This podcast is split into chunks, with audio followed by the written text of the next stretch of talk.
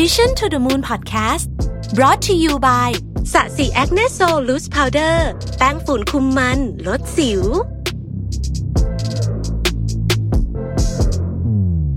สวัสดีครับ ยินดีต้อนรับเข้าสู่ Mission to the Moon Podcast นะครับ คุณอยู่กับรวิศ หาญอุตสาหะครับ วันนี้จะมาพูดถึง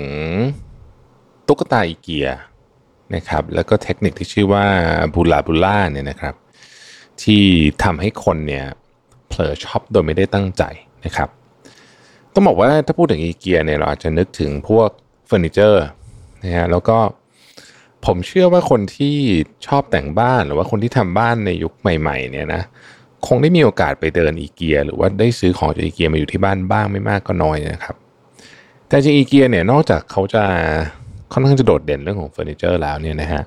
พวกของแต่งบ้านชิ้นเล็ก ๆ ของอีเกียเนี่ยก็ มีให้เห็นอยู่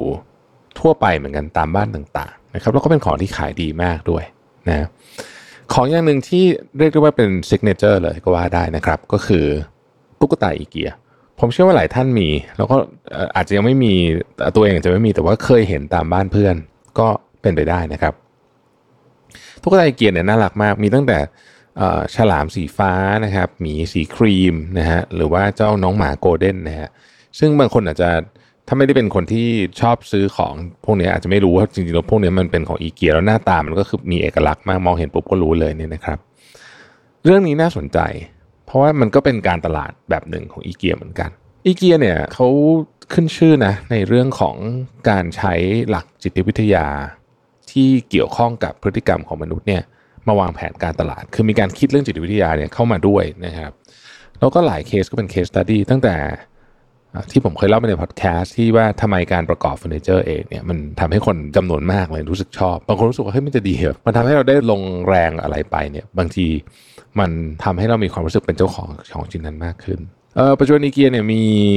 430 กว่าสาขาใน 52 ประเทศทั่วโลกนะครับรวมถึงประเทศไทยด้วยนะฮะอีเกียใช้หลักการเยอะมากเลยในการทำเรื่องการตลาดที่เกี่ยวข้องกับจิตวิทยา นะอันหนึงคือการจัดสรรพื้นที่นะครับ อันนี้ถ้าไปที่สโตร์เนี่ยจะนึกออกเลยนะฮะเป็นการกระตุ้นการซื้อด้วยหลักจิตวิทยาที่ชื่อว่า Gruen Effect นะครับ โดยการสร้างประสบการณ์ใหม่ในร้านนะฮะ สร้างยังไงนะก็คือการที่ลูกค้าเนี่ยเหมือนกับถูกบังคับให้เดินตามเส้นทางที่ลูกศรชี้ไว้นะครับ สินค้าต่างๆเนี่ยมันถูกวางไว้แบบมีกลยุทธ์ทั้งของถูกของแพงปะปนกันไป จนบางทีเนี่ยเราลืมไปด้วยซ้ำว่าเราจะมาซื้ออะไรนะฮะรู้ตัวอีกทีหนึ่งก็ของเต็มไปหมดแล้ว นะครับ เวลาเราเดินในตลาดนัดหรือว่าเดินบนห้างเนี่ยแล้วเจอกับกองเสื้อผ้าหรือกองหนังสือในกระบะใหญ่ๆ พร้อมป้ายราคาตัวโตๆอันเนี้ยโดยที่ยังไม่ต้องดูอะไรเนี่ยก็รู้แล้วว่านี่คือสินค้าลดราคานะครับเป็นสินค้าที่ราคาถูกมันเป็นภาพจำทางจิตวิทยาอีเกียเขาใช้หลักการเดียวกันนี้เนี่ยเพื่อจะกระตุ้นในการขายสินค้าเล็กๆน้อยๆภายในร้าน ที่เห็นเป็นเอกลักษณ์มากเลยก็คือที่เราพูดตอนแรกก็คือตุ๊กตานั่นเองนะครับ เอกลักษณ์ของตุ๊กตาอีเกียคือว่าส่วนใหญ่เนี่ยจะเป็นตุ๊กตาสัตว์ ที่ทำหน้าตามาเหมือนหรือว่าคล้ายกับสัตว์ ตัวนั้นพอสมควรนะครับแล้วก็ใช้วัสดุคุณภาพดีนะฮะที่สำคัญคือสัมผัสมันจะนุ่มๆมากเลย คือมันจับปุ๊บเนี่ยมันให้ความรู้สึก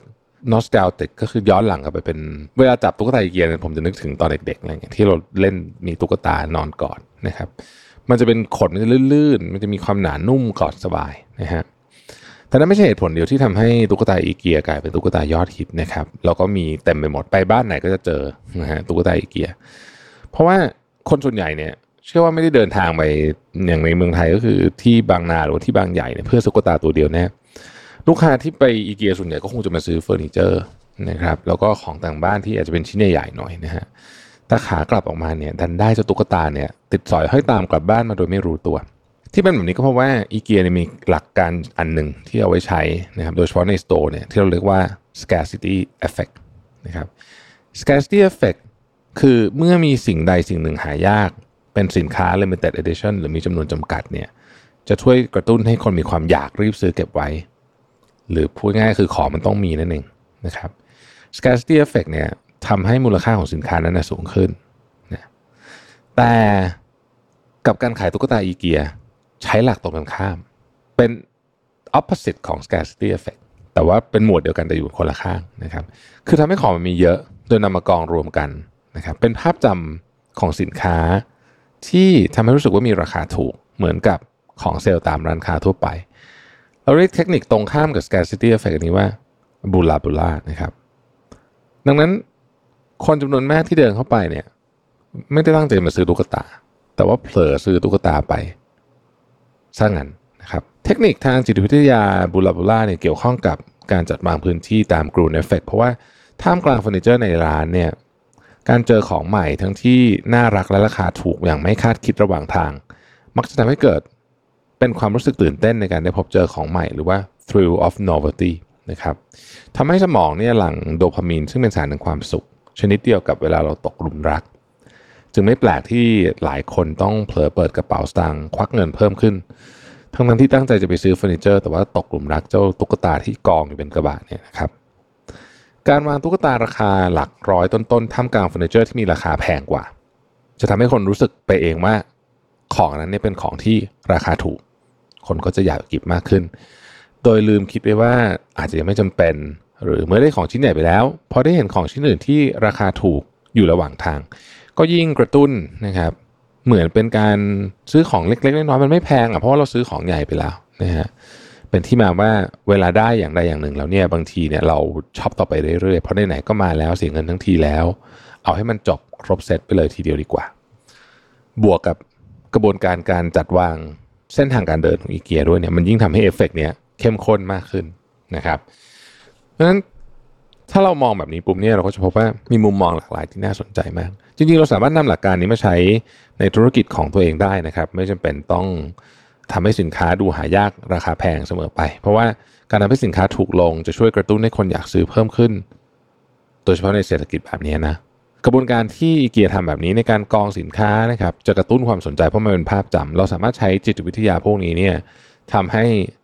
เรารู้สึกว่าสินค้านั้นราคาถูกได้ แม้ว่าราคามันจะเท่ากันกับที่มันตั้งอยู่บน shelf เดี่ยวๆ แต่พอเป็นแบบนี้ปุ๊บเนี่ยมันจะรู้สึกราคาถูกมันเป็นความรู้สึกอะครับมนุษย์เราตัดสินใจเนี่ยไม่ได้ดูบนราคาเป็นตัวเลขอย่างเดียวคนเราตัดสินใจเนี่ย base จากความรู้สึกเยอะมากด้วยนะครับและเพราะความพิเศษของเจ้าตุ๊กตาอีเกีย เจ้าตุ๊กตาสัตว์ตัวนุ่มกอดนุ่มเนี่ยนะฮะก็ทำให้